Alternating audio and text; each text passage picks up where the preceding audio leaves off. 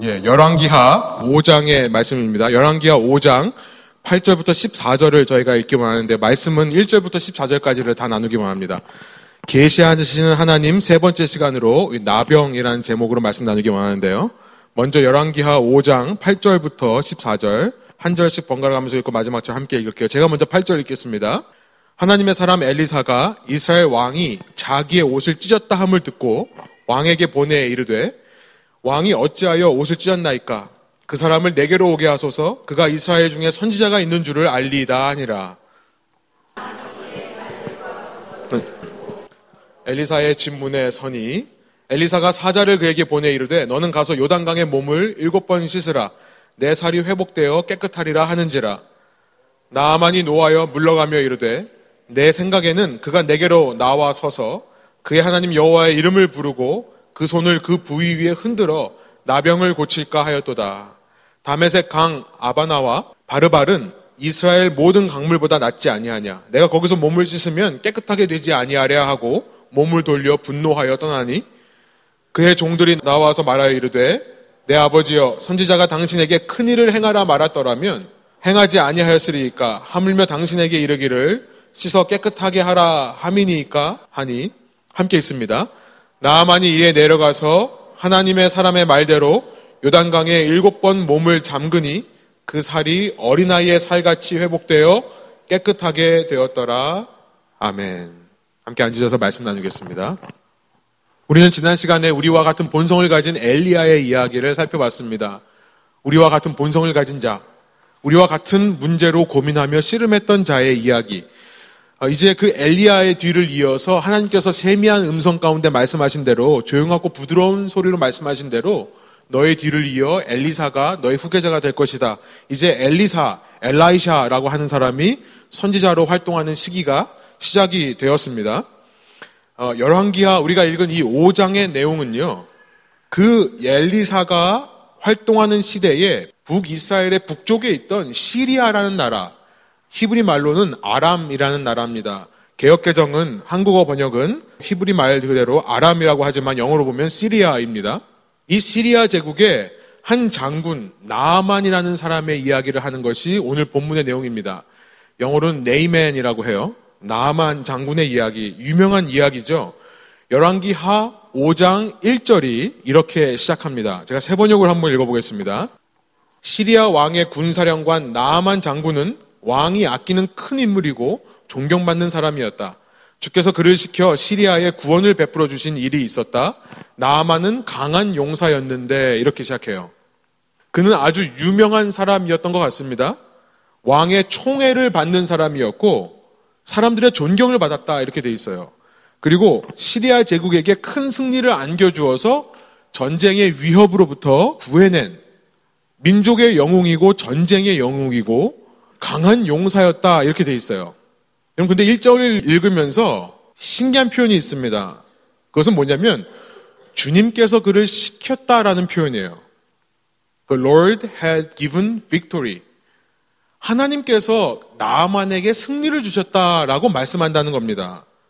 나만이라는 이방인 장군이 그 이방 나라 시리아라를 위해 큰 공을 세운 것이 주님, 이 야훼의 일이었다.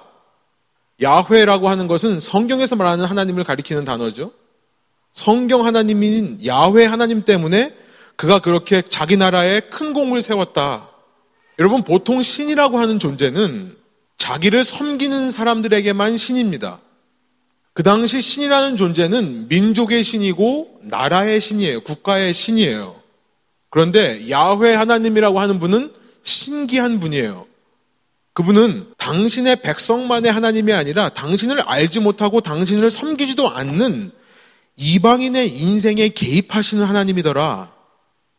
여러분 심지어 2절 보면요. 다음 절을 보면 더 놀라운 말씀이 있습니다. 세 번역이에요. 시리아가 군대를 일으켜서 이스라엘 땅에 쳐들어갔을 때에 이스라엘 땅에 쳐들어갔을 때에 그곳에서 어린 소녀 하나를 잡아온 적이 있었다. 그 소녀는 나만의 아내의 시중을 들고 있었다.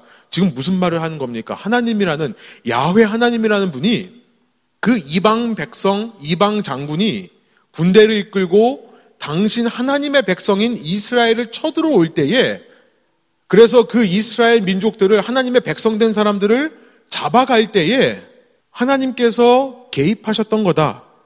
하나님께서 그 모든 것들을 인도하셨다는 거다라는 말씀을 하고 있다는 겁니다. 아니, 신이라면, 민족의 신이고 나라의 신이라면, 다른 민족의 신과 맞서 싸워야죠.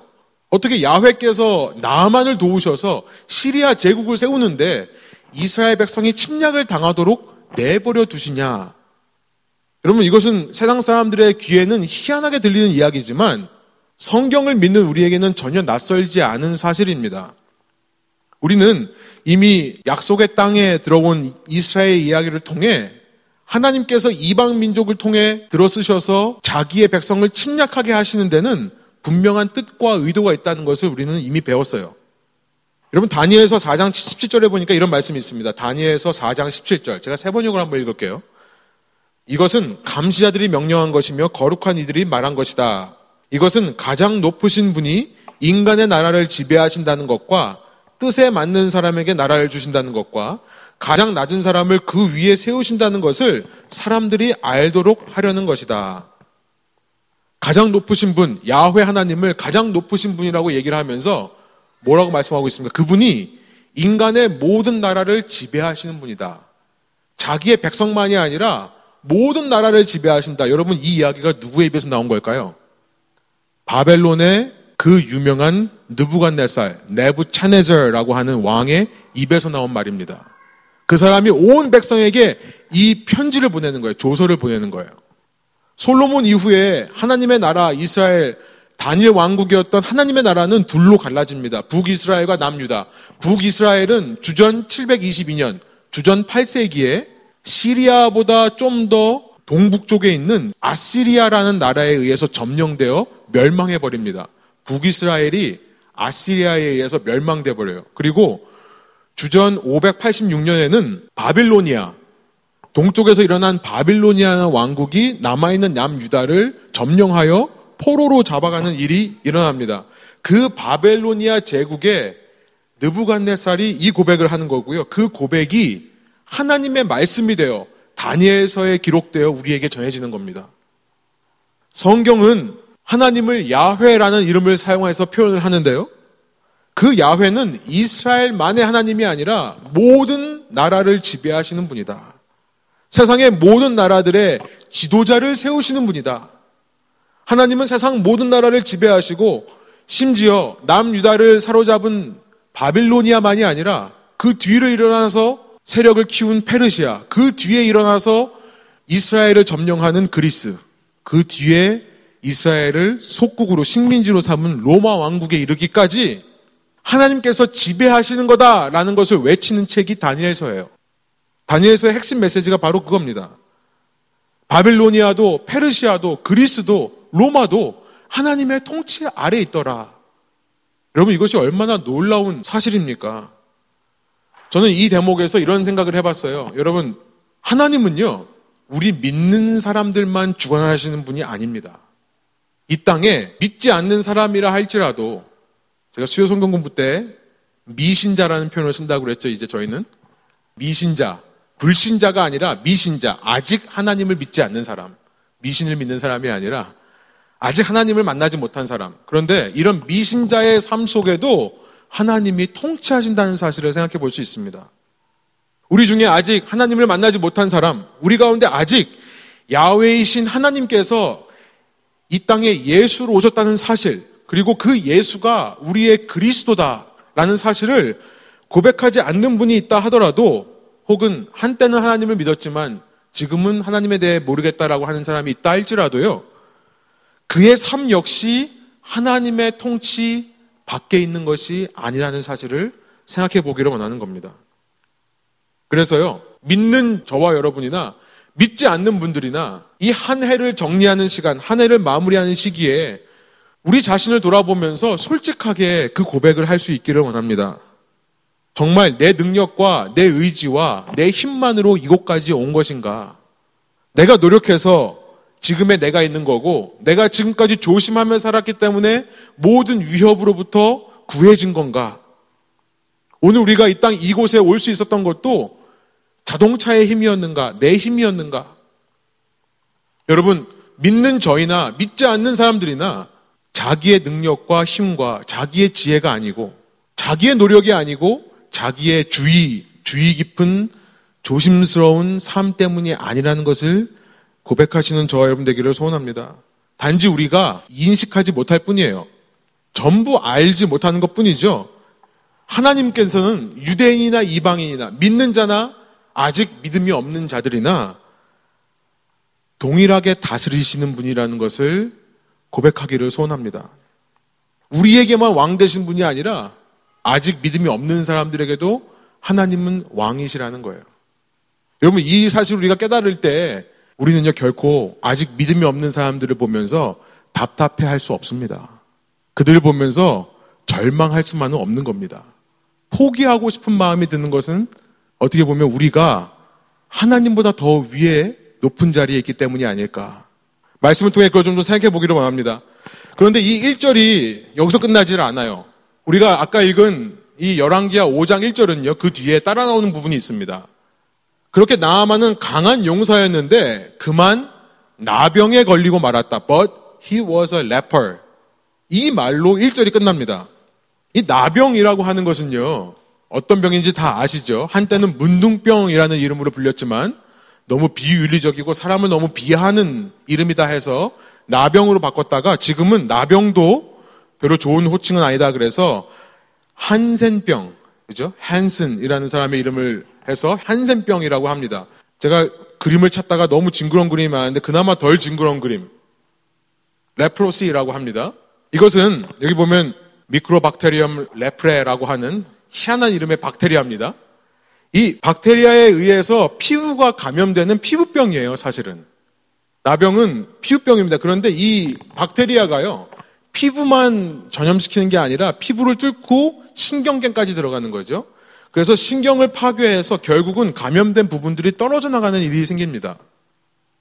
그래서 코에 걸리면 코가 떨어져 나가고 눈이 하면 눈이 없어지고요.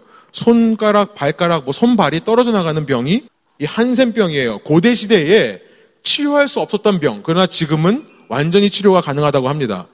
고대 시대 때는 이 한센병, 나병이라고 하는 것은 두려움의 대상이었습니다. 그래서 여러 문화와 여러 종교권에서 나병이라고 하는 것은 신의 저주로 이해되던 병입니다. 신의 저주. 여러분 그렇다면 지금 1절은 놀라운 반전을 얘기하고 있는 겁니다. 야외 하나님, 성경인 하나님의 지배를 받아서 승리했던 나아만 장군, 그에게 신의 저주라고 이해되던 나병이 있다라고 말하기 때문에 그래요. 여러분 이것을 어떻게 해석해야 될까요? 하나님이 도우셔서 그 위대한 승리를 거두게 되었는데 그는 마치 신에게 저주를 받은 것처럼 나병이 있었다라고 끝나는 1절. 여러분 많은 분들이 하나님을 믿지 못하는 이유가 무엇입니까? 하나님이라는 존재를 인정하지 못하는 이유가 무엇입니까? 대부분은 이런 질문을 하기 때문에 그래요. 하나님이라는 존재가 정말 존재한다면 하나님이라는 존재가 정말로 있어서 우리 모두의 인생, 믿는 사람이나 믿지 않는 사람이나 다스리고 주관하고 이 땅을 통치하신다면 그 하나님이 왜 이 땅에 나병과 같은 문제를 만들어 놓는 거냐. 하나님의 인도하심을 받아 그렇게 승리를 얻을 수 있는 장군이 왜 나병이라는 것이 있느냐. 우리는 이 질문 때문에 하나님이라는 존재를 인정하지 못하는 것을 참 많이 보게 됩니다. 믿는 우리에게도 마찬가지인 것 같아요. 한 해를 정리하는 이 시기에 우리의 삶을 돌아보면서 이런 질문이 드는 겁니다. 우리의 삶에 정말 하나님이 함께 하신다면 왜 우리의 인생에 고난이 있는 겁니까? 왜 우리의 인생에 저주처럼 느껴지는 신으로부터 저주받은 것처럼 느껴지는 아픔들이 있고 병들이 있는 겁니까? 그 질문을 하게 될 수밖에 없는 거예요. 우리는 그 질문에 대한 답을 지난 시간 엘리야의 이야기를 통해 한 가지 살펴봤었습니다. 하나님은 인생의 고난 앞에서 우리를 위로하시며 우리를 도전함을 통해 회복하시기 위한 거다라는 메시지를 나눴었어요. 동굴에서 나와라. 너는 동굴에 어울리는 존재가 아니다. 너는 너 인생의 주인공이 아니다. 그런 도전의 메시지를 통해 우리가 회복되기를 원하시는 하나님의 마음을 지난 시간 나누었었습니다. 그러나 오늘 이 말씀을 준비하면서 제 마음속에 이런 질문이 듭니다. 그런데 하나님, 주님께서 회복시키시는데요. 이 땅을 사는 한 회복에 한계가 있는 것은 아닙니까? 회복될 수 없는 문제들도 있잖아요, 주님. 저는요, 이 나병이라는 것이 바로 그것을 상징하는 거라는 생각이 듭니다. 나병. 박테리아 감염에 의해서 피부가 계속 데미지만 받습니다. 그리고 피부 세포에게 가장 중요한 것이 뭐냐면 재생산이에요. 재생 능력입니다. reproduction, regeneration. 근데 세포가 데미지만 받고 재생 능력을 상실해 버리는 병이 나병이에요. 그러니까 완전히 썩어서 떨어져 나갈 수밖에 없는 병이죠. 저는 그런 생각이 들었어요. 이 땅을 사는 한 우리가 회복되긴 하지만 이 땅에는 완전히 회복되지 못하는 문제도 있지 않습니까? 우리의 삶을 보면 그런 것 같다는 생각이 들어요. 여러분, 이 땅에서 우리가 경험하는 생명이라는 것도 어쩌면 나병과 별로 다르지 않다라는 생각이 듭니다. 무슨 말이냐면 이런 거예요. 어린아이가 태어날 때 우리는 어린아이가 가지고 있는 생명력에 놀랍니다. 예수께서 갓난아이로 태어나셨는데요. 저는 갓난아이로 태어났다는 표현이 어쩌면 그 중에 한 의미는 뭐냐면 예수 안에 그렇게 충만한 생명이 있었다. 물론 갓난아기로 태어난 게 맞습니다만 그런 의미도 있지 않을까 생각을 해봤어요. 여러분 갓난아이가 얼마나 생명력이 있습니까? 그 갓난아이가요. 뭐 한 달 안 보다가 보면 벌써 이만큼 쑥쑥 자라 있어요. 우리 새아 크는 거 보면 놀랍죠? 그런데 계속 그 생명력이 있습니까? 아니요. 청년의 나이가 되면 남자는 25이라고 합니다. 여자는 20세라고 해요. 성장이 멈추고 그다음부터는 쇠퇴하기 시작합니다. 생명력이 줄어들어요. 제가 나이를 한 살 한살 먹으면서 이제 올해 깜짝 놀랐던 사실이 뭐냐면 이 재생 능력이 많이 사라졌어요.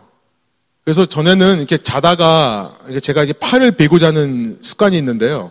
팔 베고 자면 이렇게 긴 팔 입었을 경우에 얼굴에 자국이 남잖아요. 근데 아침에 한 시간이면 없어졌어요. 아니면 샤워하고 나면 싹 없어졌습니다. 근데 이제는 뭐 뜨거운 물로 계속 대고 있어도 그렇고 뭐 크림을 받다 갈라도 그렇고 한 4시간은 가요. 그러니까 아침에 일찍 일어났는데도 불구하고 한 오전 10시, 11시까지 이 모습으로 다니면요. 제 바로 방금 전에 일어난 거 아닌가? 이런 오해를 받을 것 같은 생각이 들 때가 참 많이 있습니다. 우리의 인생은요, 생명력이 어느 피크가 되면 그 이후부터는 생명력이 날마다 줄어듭니다. 우리의 삶이 왜 이럴까요? 우리의 삶이 왜 이렇게 완전히 회복되지는 않고 계속해서 생명을 잃어나가다가 결국은 죽음에 이르는 왜 우리는 이런 모습으로 살까요? 라는 질문이 생겼어요.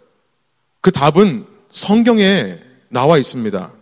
우리가 잘 아시는 대로 성경은 그 이유를 죄 때문이라고 말합니다. 죄.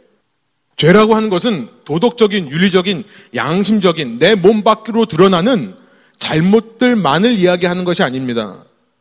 죄는 그렇게 우리 밖으로 드러나는 도덕적인, 윤리적인, 양심적인 죄 밑에 거하고 있는 근본적인 죄에 대해서 말하는 것이 성경에서의 죄예요. 우리의 깊이 내면 속에 있는 뿌리에 문제가 있다는 것을 말씀하는 겁니다. 그것은 뭐죠? 우리가 잘 알고 있는 하나님으로부터의 단절이에요. 하나님으로부터의 단절이 죄입니다. 다른 말로 말하면 스스로 하나님이 되려고 하는 성향, 스스로 하나님이 되려고 하기 때문에 하나님으로부터 단절될 수밖에 없는 우리의 성향이 죄예요. 우리는 생명의 지배자이신 아까 다니엘서 4장에 말씀하신 대로 모든 나라를 지배하시는 또 생명의 창조자이신 하나님으로부터 단절된 겁니다. 이게 성경이 말하는 죄라는 거예요. 쉬운 말로 말하면 꽃꽂이의 꽃과 같은 겁니다. 꽃꽂이의 꽃은 한순간 생명의 피크에 오릅니다. 그때 뿌리에서 잘라내죠. 그래서 꼽아놓으면요, 이 봉우리가 있던 것도 펴요. 꽃으로 핍니다. 그러나 재생되지는 못해요. reproduction, regeneration이 일어나지는 않습니다. 서서히 죽어가는 거죠. 여러분, 우리가 오늘도 이렇게 살아 숨쉬지만 실은 우리는 꽃꽂이의 꽃과 같은 겁니다. 날마다 한 걸음 한 걸음 죽음을 향해 가고 있는 거예요. 우리의 인생이 왜 이렇게 쇠퇴만 해야 되는가? 나병처럼 재생 능력을 상실하여서 점점 죽어서 떨어져 나가는 결과 우리의 인생이 왜 이런 모습인가? 죄 때문이라는 겁니다. 우리의 인생이 나병과 같이 죄로 인해 생명을 점점 상실하여서 죽어가는 인생이라면 여러분 그가 아무리 왕의 총애를 받는다 한들 그가 아무리 다른 사람의 존경을 받는다 한들 자기 나라에 큰 승리를 안겨주어 전쟁의 위협으로부터 그 나라를 구해내고 전쟁의 영웅이다 민족의 영웅이라는 칭호를 듣는다 한들 그 인생에 만족이 있겠습니까? 안정이 있을 수 있겠습니까? 그 인생에 그 위대한 성공과 명예가 무슨 큰 의미가 있겠습니까? 그러니 아까 우리 원영자매 기도하신 대로 전도서의 말씀, 인생은 헛되다라는 얘기를 하는 것이 아닙니까? 열왕기하 5장 1절 2절 그렇게 나만에 대해 설명했던 이 말씀이요. 3절과 4절 속에서 그렇게 성공을 이뤄낸 나만이지만 그 속에 있는 갈급함에 대해 말씀하시는 것 같습니다. 5장 3절이에요. 열왕기하 5장 3절입니다. 그 이스라엘에 침략했을 때 그 중에서 여종 하나를 데리고 와서 자기 아내의 종을 삼았는데요. 그 소녀가 자기 주인인 여주인에게 나만의 아내에게 말하는 겁니다. 주인 어른께서 사마리아에 있는 한 예언자를 만나보시면 좋겠습니다. 나만이 엘리사를 만나봤으면 좋겠습니다. 그 얘기를 하는 거죠. 그분이라면 어른의 나병을 고치실 수가 있을 것입니다. 이 소녀가 이 말을 했는데요. 그 말을 들은 나만의 반응이 4절에 있습니다. 이 말을 들은 나만은 시리아 왕에게 나아가서 이스라엘 땅에서 온 한 소녀가 한 말을 보고하였다 이렇게 돼 있어요. 여러분 나아만이 얼마나 갈급했는지 읽으실 수 있습니까? 이스라엘 침략했을 때 잡아온 그 보잘것없는 여자의 하나가 어떤 말을 했는데요. 당시 여인의 말은 아무런 효력이 없던 시대입니다. 그냥 여인도 아니고 소녀예요. 그냥 소녀도 아니고 종처럼 부리던 소녀예요. 그런데 그가 한 말을 가지고 나아만이 뭘 해요? 자기가 섬기는 왕에게 가서 보고를 하는 겁니다. 왕에게 부탁을 하는 거예요. 우리는 보통 이 정도의 움직임이 있으려면 하나님이 말씀하셔야 됩니다. 그래서 영어 표현으로 thus saith the Lord. 하나님이 이렇게 말씀하시면 이렇게 움직이는 경우는 봤어요. 그런데요. thus saith the girl. 여자애가 말한다고 이렇게 움직이는 사람이 있습니까? 왕에게 나아가 소녀의 말을 보고하는 나만. 왕에게 헛된 보고를 했을 때 자기가 죽을 수도 있는데요. 그만큼 갈급한 거겠죠. 사랑하는 여러분, 우리의 인생이 회복되지 않는, 재생되지 않는 죽음을 향해 가고 있다는 생각이 드실 때, 이렇게 한 해가 지나고 또 한 해가 오면요, 우리는 그 마지막 종말에 한 걸음 더 가까이 가는 사실이라는 것을 깨닫게 될 때, 우리 속에는요, 이런 갈급함이 있어야 정상이겠습니다. 우리는 우리 안에 해결되지 않는 이 죄의 문제에 대해서 이런 갈급함이 있어야 정상이라는 거예요. 목사님 연말에 분위기 좋은데 자꾸 분위기 망치는 얘기. 뭐 죽음에 한 걸음 더 가까워진다 이런 얘기 하시지 말라고 할 게 아니라요. 나병의 무서운 점이 있습니다. 나병의 무서운 점은요. 그 박테리아가 신경까지 침입해서 감각을 통제한다는 데 있습니다. 나병 박테리아에 감염된 사람이 자기의 몸이 썩어가는 것을 느끼지 못한다는 겁니다. 이게 무서워요. 여러분, 죄의 무서움이 이것입니다. 죄는 우리의 삶을 그 마지막에 결국 파멸로, 파괴로, destruction으로, 허무한 것으로 우리를 끌고 가는데도 그 죄에 감염된 사람은 죄의 무서움을 느끼지 못하는 겁니다. 하나님과 단절이 뭔 상관이냐? 나는 내 갈 길을 가련다. 한 해가 지나고 종말에 가까워진다고 뭐 대수냐? 나는 내년 한 해 더 잘 될 거라 믿는다. 나는 내년 한 해 내가 더 열심히 노력해서 올 한 해보다 더 큰 꿈을 꿀 것이고 더 많은 일을 이루어낼 거다. 여러분 이런 분위기에 우리가 휩쓸려 있는 것은 아닌가라는 생각이 들었어요. 소원하옵기로는요. 이 나병과 같은 죄의 문제로 종말을 향해 가는 세상 속에서 우리 마음에 정말로 이 문제를 해결받고 싶은 갈급함을 회복하시는 오늘 저와 여러분 되기를 소원합니다. 시리아 왕은요, 이 나아만의 요청을 듣고는 허락을 합니다. 4절이에요. 아, 5절입니다. 시리아 왕은 기꺼이 허락하였다. 그러면서 편지를 쓰죠. 또 예물을 가져가게 하죠. 마치 나아만에게 휴가를 주는 것처럼 선심을 쓰는 것처럼 보이지만 이 시리아 왕은 꿍꿍이 속이 있었습니다. 아마 이것을 기회로 해서 이스라엘에 침략할 근거를 만들려는 것 같아요. 다음 6절입니다. 왕의 편지를 이스라엘 왕에게 전합니다. 나아만을 통해 전하는데 그 편지 내용이 뭔가를 보면 그걸 알 수 있습니다. 그 편지에는 이렇게 쓰여 있었다. 내가 이 편지와 함께 나의 신하 나아만을 귀하에게 보냅니다. 부디 그의 나병을 고쳐주시기 바랍니다. 지금 이 선지자가 고칠 수 있다라고 얘기를 들었는데요. 시리아 왕은 이스라엘 왕에게 편지를 하면서 이스라엘 왕이시여 내 부하에 내 장군의 이 민족의 영웅에 나병을 고쳐주시길 원합니다. 부디 고쳐주십시오. 무슨 말입니까? 당신이 이 사람 고쳐주지 않으면 온 나라가 가만히 있지 않을 겁니다. 이 얘기겠죠? 7절에 보니까 그러니 이스라엘 왕이 옷을 찢을 수밖에 없는 거예요. 이 얘기를 듣고. 오늘 우리가 본문을 읽으면서 8절부터 읽었는데요. 왜 옷을 찢었는가? 그 이유가 나와 있습니다. 이스라엘 왕은 그 편지를 읽고 낙담하여 자기 옷을 찢으며 옷을 찢는다는 것은 두 가지 중에 하나입니다. 낙담할 때 일어나는 행동 아니면 슬플 때 일어나는 행동인데요. 여기서는 낙담할 때 나오는 행동이라 이해할 수밖에 없습니다. 그리고 주위를 둘러보고 말하였다. 주위 사람들에게 말하는 겁니다. 내가 사람을 죽이고 살리는 신이라도 된다는 말인가? 이렇게 사람을 보내어 나병을 고쳐달라고 하니 될 말인가? 이게 할 말이냐? 이것은 분명 공연히 트집을 잡아 싸울 기회를 찾으려는 것이니 자세히들 알아보도록 하시오.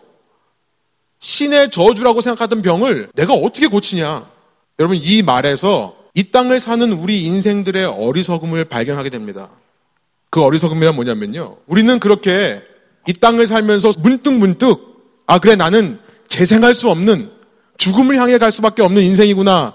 라고 하는 두려움과 조급함을 느낄 때마다 우리는요, 그런 삶 속에서 근본적인 해결책을 우리에게 주실 수 있는 하나님을 찾는 방향으로 가는 게 아니라 우리의 어리석음은 뭐냐면 그런 갈급함 혹은 그런 두려움과 조급함이 들 때 해결할 수 없는 사람들에게 그 문제를 해결해 달라고 한다는 겁니다.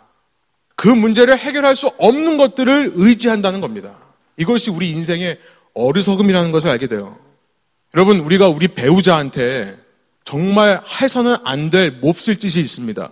그것은 뭐냐면 하나님께 가져가야 될 문제를 그에게 가져가는 거예요. 여러분, 우리가 우리 자녀에게 정말 못할 짓은 뭐냐면 하나님께서만 책임져 줄 수 있는 내 인생을 그들에게 책임져 달라고 요구하는 겁니다. 왜 우리가 자녀들에게 공부 열심히 하라고 합니까? 왜 우리가 우리 자녀들 보고 열심히 살라고 합니까?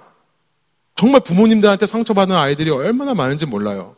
지워줄 수 없는 짐을 지워주는 거죠. 우리가 우리 부모님들한테 정말 못할 짓이 뭐냐면 하나님께 가져갈 문제를 그에게 요청을 하는 거예요. 소원하학교는요, 이 연말에요. 우리의 그런 어리석음을 돌아보고요. 하나님을 하나님으로 대하고 하나님이 아닌 자들을 하나님이 아닌 자들로 대하는 저와 여러분 되기를 소원합니다. 근데 이 문제는 뭐냐면 우리는 이런 얘기를 하면서 하나님에게 돌아가지 못하는 게 문제예요. 그런 조급함, 그런 두려움이 들 때마다 우리는 진정한 해결책을 주실 수 있는 분이 있는데도 자꾸 딴 데를 찾는다는 겁니다. 제가 전도하면서 늘 얘기하는 얘기 중에 하나 좀 썰렁한 이야기가 있는데요. 그 얘기를 좀 해드리려고 그래요. 제가 개척 초기에 한번 이 얘기를 설교 때 한 기억이 있었는데요. 많은 사람들이 왜 하나님을 받아들이지 못하는가, 그걸 고민하면서 제가 만들어낸 이야기입니다. 많은 사람들이 하나님을 믿지 못하는 이유는 아까 말씀드린 대로 하나님이 계시다면 이 땅에 이런 문제들이 없어야 된다고 생각하기 때문에 그래요. 저는 이런 얘기를 만들어 봤습니다. 어느 집에 갔어요. 어떤 집에 손님이 왔습니다. 근데 주인이 그 손님을 맞은 다음에 잠깐 나갔다 오겠다고 나갔어요. 그 집에 손님이 이렇게 앉아있다가 이렇게 찬장을 보니까 거기에 한 병이 있습니다. 그 병에 영어로 D-A-N-G-E-R이라고 써 있어요. 근데 이제 영어로 읽어보니까 단 거거든요. 그래서 어 이거 이거 맛있는 건가 보다 그리고 마셨어요. 썰렁하죠. 근데 알고 보니 독약이었습니다. 서서히 몸이 죽어가요. 그러고 있는데 주인이 들어왔습니다. 어떻게 된 일입니까? 쓰러져 있는 그 사람을 향해 달려와서 얘기를 합니다. 그 사람이 뭐라고 하냐면 내가 저 약을 저거를 단 건 줄 알고 마셔서 지금 죽어가는 것 같습니다. 그래 놓고 그 사람한테 그 주인한테 얘기하는 겁니다. 당신이 저 약을 왜 만들었습니까? 저걸 거기다가 왜 뒀습니까? 주인은 너무 황당해요. 설명을 해줍니다. 내가 이걸 둔 이유는 우리 집에 쥐가 너무 많아서 쥐 잡으려고 이 약을 둔 겁니다. 나는 이걸 당신이 먹고 죽으라는 의도가 아니었습니다. 그런데 굿뉴스가 있습니다. 좋은 소식이 있어요. 그것은 뭐냐면 혹시나 이런 일이 있을까를 대비해서 내가 해독약도 함께 구입했었습니다. 자, 여기 해독약이 있습니다. 이걸 드세요. 이걸 드시면 이 독약으로 죽어가는 것을 막을 수 있고 살릴 수 있습니다. 그런데 그 독약을 먹고 죽어가는 사람이 이렇게 얘기를 하는 겁니다. 나는 이 독약을 만든 사람이라면 당신이 주는 어떤 것도 난 먹지 않겠습니다. 그러면서 남아있는 인생 자기가 나름대로 이 해법을 찾으려고 노력한다는 거예요. 왜 하나님이 계시다면 이 땅에 죄를 허락했습니까? 이 땅에 왜 아픔이 있습니까? 왜 병이 있습니까? 물어보는 것은 그 사람과 똑같은 경우인 것입니다. 왜 죄가 존재할까요? 왜 하나님께서는 죄를 허락하셨을까요? 왜 우리 보고 나병처럼 하루하루 죽어가는 인생을 살라고 하셨을까요? 그거 먹고 죽으라는 게 아니죠. 그런 인생 속에서 그렇게 허망하게 끝나버리라는 것이 아닙니다. 그 인생 속에서 내 인생의 문제를 깨닫고 내가 이렇게 살면 죽겠구나 깨닫고 갈급함을 가지라는 거예요. 진정한 약에 대한 갈급함. 그 해독제를 먹고 나으라는 의미로 주신 겁니다. 놀라운 게 뭐냐면 그 해독제는요, 단지 독만을 없애는 것이 아닙니다. 그 해독제를 먹고 나면 애초에 DANGER을 보면서 단 거라고 읽는 먹어야 될 것이 아닌 걸 보면서 먹고 싶어 하는 하면은 안 되는 걸 가지고 하고 싶어 하는 이 마음 자체가 사라져버리는 놀라운 능력의 약인 거예요. 이걸 먹으면 단지 독만 없어지는 게 아니라 이전보다 더 나은 삶으로 살 수 있는 더 나은 존재로 살아갈 수 있는 말하자면 한국으로 말하면 한약 같은 겁니다. 몸이 더 좋아지고 건강해지는 약이었던 거예요. 이전에는 창조주와 창조물의 관계였던 타락 전에는 창조주와 창조물의 관계였던 하나님과의 우리 관계가 이 약을 먹음으로 예수 그리스도라는 해독제를 마심으로 신랑과 신부가 되는 겁니다. 하나님은 이런 놀라운 플랜 속에서 이것을 허락하시고 하나님의 의도는 독약을 먹는 게 아니라 해독제를 통해 그들을 살리시는 거죠. 예수 그리스도의 복음이 바로 그것입니다. 여러분 소원하는 게 있어요. 하나님 탓하지 마시고요. 우리 안에 아직 믿음이 없는 분들이 있다면 하나님 탓하지 마시고 그 하나님이 제공해 주시는 예수 그리스도라는 영원한 해결책을 받아 먹으시는 저와 여러분 되기를 원합니다. 여러분 이런 상황 속에서 이제 우리가 읽은 8절이 시작되는 겁니다. 8절과 14절의 이야기. 8절 제가 다시 한번 읽겠습니다. 하나님의 사람 엘리사가 이스라엘 왕이 자기 옷을 찢었다 함을 듣고 왕에게 보내 이르되 왕이 어찌하여 옷을 찢었나이까 그 사람을 내게로 오게 하소서 그가 이스라엘 중에 선지자가 있는 줄을 알리다 하니라. 무슨 말을 하는 거죠?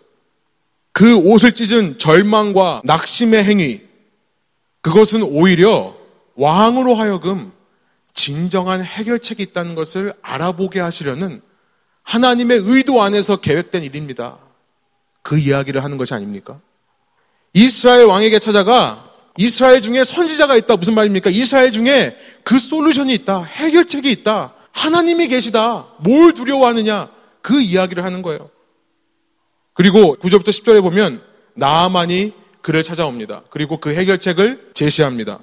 나아만이 이에 말들과 병거를 거느리고 이르러 엘리사의 집문에 서니 10절. 엘리사가 사자를 그에게 보내 이르되 너는 가서 요단강에 몸을 일곱 번 씻으라 내 살이 회복되어 깨끗하리라 하는지라. 그 해결책은 뭐냐면 요단강에 일곱 번 씻으라는 거예요. 요단강은요 깨끗한 물이 아닙니다. 지금도 요단강은 굉장히 더럽습니다. 그런데 요단강은 위치상 하수예요. 아래층에 있는 물입니다. 아래에 있는 물이에요. 지금 나아만은 화가 납니다. 11절이에요. 나아만이 노하여 물러가며 이르되 화가 났어요. 내가 지금 샤워하려고 이곳까지 왔는 줄 아느냐? 돌아갑니다. 그러면서 우리에게 있어서 가장 무서운 말, 우리에게 있어서 가장 복음에 방해되는 말, 우리로 하여금 그 영원한 해결책을 받아 먹지 못하게 하는 말을 외칩니다. 내 생각에는, 내 생각에는, 내 생각에는 요단강에서 몸을 씻는 것보다 더 나은 방법이 있을 거라 생각한다. 12절에 보니까요, 다메색 강에는 우리 시리아에 있는 아바나와 바르바리라는 강은 중동 지역에 있는 이 이스라엘 모든 강물보다 낫지 아니하냐? 거기서 내가 씻으면 깨끗하게 되지 아니하랴? 분노하며 떠나는 겁니다. 여러분 사람들은 희한해요. 너무 쉬운 해결책을 제시하면 신뢰를 못해요. 너무 쉬운 방법을 제시하면 가볍게 여깁니다. 여러분 이단과 사이비 종교가 정말 인간의 심리를 정확하게 아는 집단들이죠.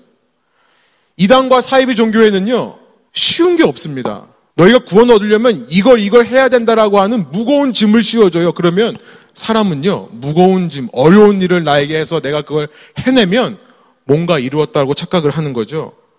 무거운 짐을 져주면 오히려 귀하게 여기고 중하게 여겨요. 우리의 죄로 인해서 삐뚤어진 마음이 그렇게 우리를 만드는 겁니다. 하나님은 우리에게 너무나 쉬워 보이는 길을 알려주십니다. 얼마나 쉬운지 사람들이 코웃음을 쳐요. 예수 믿으면 다 된다고? 사실 쉬운 게 아니거든요. 하나님 입장에서 갓난아기로 이 땅에 온다는 것은 어떻게 보면 수치 중에 수치고 모욕 중에 모욕일 수 있습니다. 하나님 입장에서는 쉬운 게 아니에요. 그런데 우리의 생각은 그렇지 않죠.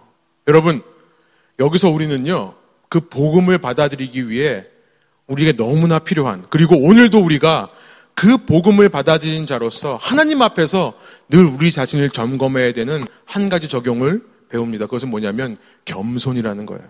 겸손. 겸손이라는 것은요, 전 이렇게 정의합니다. 내 생각을 내려놓을 줄 아는 것이 겸손이다. 많은 사람들은 겸손한 사람 보면서 쟤는 별로 생각이 없어서 저래. 쟤는 생각할 줄을 몰라서 저래. 그러니까 아직 믿음이 없으신 분들이 믿는 사람들은 약간 뭔가 지적으로 좀 떨어져서 많은 생각 안 해보고 고민 안 해보고 믿는 줄로 알아요. 겸손은요, 생각할 줄 모르는 거 아닙니다. 생각하지 않는 거 아닙니다. 모든 것을 다 생각할 수 있는데도 그 생각을 내려놓는 거예요. 내 생각을 주장하는 게 아니라 내 의지를 굽힐 줄 아는 것. 그래서 12절에 보면 그렇게 생각을 굽히지 않는 이 나아만에게 13절 그의 종들이 나와서 말합니다. 당신에게 큰 일을 어려운 일을 하라고 했으면 당신 했을 거 아닙니까? 이 쉬운 일을 말씀하시는데 일곱 번 가서 씻는 거 이거 말씀하시는데 이거 못 하십니까? 그냥 속았다 치고 속는 셈 치고 한번 해보십시오. 여러분 나아만은 그렇게 위대한 사람이었지만요 위대한 사람을 바꾸는 데는 여종 하나 그가 부리는 이 종들의 그 보잘것없는 한마디 그것이 역사했다는 것이 얼마나 위로가 되는지요. 우리 주위에 믿지 않는 사람들요. 우리가 전도하는 거 아닙니다. 우리는 그저 담대함을 가지고 복음만을 전하는 거고요. 우리가 툭 던진 말, 우리가 건넨 말, 우리가 베푼 하나의 사랑의 행위를 통해 성령께서 그들 마음 가운데 역사하셔서 그들이 돌아오게 되는 줄로 믿습니다. 나만에게 이 종들이 있었다는 것이 얼마나 복인지요. 우리가 그런 복이 되기를 소원합니다. 그 14절. 나만이 이에 내려가서 하나님의 사람의 말대로 요단강에 일곱 번 몸을 잠그니 그의 살이 어린아이의 살같이 회복되어 깨끗하게 되었더라. 저는 여기서 어린아이라는 단어가 마음에 와닿습니다. 왜냐하면 예수님께서 이런 말씀을 하셨기 때문에 그래요. 누가복음 18장 16절부터 17절입니다. 아이들은 저리 가라. 제 아들이 말하니까요. 제 아들에게 말씀하십니다. 아기들을 가까이에 부르시고 말씀하셨다. 어린이들이 내게로 오는 것을 허락하고 막지 말아라. 하나님의 나라는 이런 사람의 것이다. 내가 진정으로 너에게 말한다. 누구든지 어린이와 같이 하나님의 나라를 받아들이지 않는 사람은 거기에 들어가지 못할 것이다. 왜 어린아이와 같은 사람이 천국에 합당하다라고 말씀을 하십니까? 어린아이가 순수해서요? 어린아이는 죄가 없어서요? 맑고 깨끗한 영혼이라서요? 아니요. 어린아이 같이 낮은 자이기 때문에 그렇습니다. 어린아이와 같이 아버지 없으면, 어머니 없으면 살아갈 수 없는 존재이기 때문에 그렇습니다. 내 생각을 고집하는 게 아니라 낮추는 것. 내 생각이 전부가 아님을 늘 인정하는 것. 하나님 앞에서 내 생각을 내려놓을 줄 아는 것. 내 의지를 내려놓을 줄 아는 것. 여러분, 말씀을 정리해 볼게요. 크리스마스, 오늘 크리스마스 주일입니다. 갓난아기로 오신 예수님을 기념하고 기억하는 날입니다. 하나님께서 갓난아기로 오셨다는 것, 그것은 겸손입니다. 빌립보서 2장 5절부터 8절에서 말씀하시는 그가 하나님이시지만 하나님과 동등됨을 취할 것으로 여기지 아니하시고 자기를 비워 종의 형체를 가져 사람과 같이 나타나셨는데 죽기까지 복종하신 그 예수님을 기념하는 겁니다. 그가 갓난아기로 오셨기 때문에 우리 모두가 구원에 이를 수 있습니다. 참 겸손은 그 겸손을 만나는 사람을 동일하게 겸손하게 하는 줄 믿습니다. 우리 주위에 겸손한 사람이 있으면요. 나도 따라서 겸손해지는 법이죠. 갓난아기로 오신 예수님 앞에서 우리도 아이처럼 반응하는 오늘 되기를 원합니다. 하나님을 하나님으로 인정해 드리는 겁니다. 내 생각을 주장하는 것이 아니라 내 생각에 하나님은 나에게 이런 대우를 해주셔야 된다. 내 생각에 하나님은 이런 악을 허락하실 수 없다. 이런 아픔과 병을 허락하실 수 없다는 것이 아니라 그 하나님 앞에서 내 생각을 내려놓는 겸손. 그때 나병과 같은 우리의 죄의 문제가 해결되는 저와 여러분 되기를 원합니다. 예수님을 믿는 믿음이 있으십니까? 주님의 어떤 상황에도 불구하고 여러분을 향한 주권도 함께 인정하시기 원합니다. 그 예수님을 믿는 믿음에 아직 믿음이 없으신 분들 초청합니다. 그리고 이미 믿으신 분들도 다시 한번 그 믿음이 새롭게 되시기를 초청하며 말씀을 전합니다. 함께 기도하시겠습니다. 하나님, 이 시간 주님 앞에 다시 한번 주님을 믿고 신뢰하는 모습으로 서기를 소원합니다. 나의 생각을 주장하고 나의 뜻과 내 의견들을 하나님 앞에서 주장하는 것이 얼마나 어리석은 건지를 깨닫기를 원합니다. 오히려 많은 조건을 내걸고 극소수만 이룰 수 있는 그런 환경이라면 우리는 오히려 그것을 귀하게 여기고 내가 그것들을 이루어냄으로써 인정을 받으려고 하는 마음에 더 중히 여기는 법입니다. 그러나 주님, 주님께서 우리에게 보여주시는 길은 주님께서 우리의 어깨에 지우시는 멍에는 쉽고 가볍다라고 말씀하셨습니다. 주님, 주님께서 너무나 많은 희생을 하셨기 때문에 우리에게 요구되는 것은 단지 이 시간 내 생각을 한번 내려놓고 그 주님의 생각을 받아들이는 것 뿐입니다. 저희 가운데 날마다 그런 역사가 일어날 수 있도록 인도해 주셔서 내가 주장하는 삶이 아니라 내가 생각하는 삶이 아니라 하나님이 생각하시는 삶을 살아가는 저희가 되게 하여 주시고 모든 상황 가운데 내가 판단하고 내가 재고 따지기보다 하나님의 뜻이 있음을 신뢰하며 묵묵히 주님의 뒤를 따라갈 수 있는 참된 믿음의 사람 되게 하여 주옵소서. 주님 저희 교회 식구들 가운데 믿지 않는 배우자, 믿지 않는 자녀, 믿지 않는 부모로 인해 마음 아파하며 기도하는 형제자매들이 있습니다. 우리가 그들의 고통에 함께 동참하기를 소원할 때에 주님, 우리가 그 기도를 하며 지지 않을 것은 그 우리가 그 기도를 하며 절망하고 실망하지 않을 것은 내 뜻과 다른 하나님의 뜻이 있음을 믿기 때문입니다. 주님 그 뜻을 저희가 신뢰할 수 있도록 2019년, 2020년 한 해 그 뜻을 더 신뢰하며 낙심하지 않는 그 뜻을 더 신뢰하며 절망하지 않는 저희 한 사람 한 사람 될 수 있도록 인도하여 주옵소서. 주님께서 이루실 때를 기다리며 우리는 그저 묵묵하게 주님이 원하시는 일들을 감당하는 무익한 종이라는 고백밖에 할 게 없사오니 주님 저희를 사용하여 주시고 저희를 통해 큰 영광 받아 주시기를 소원합니다. 우리에게 믿음을 더하여 주옵소서. 감사드리며 예수 그리스도 이름의 영광을 위하여 기도합니다.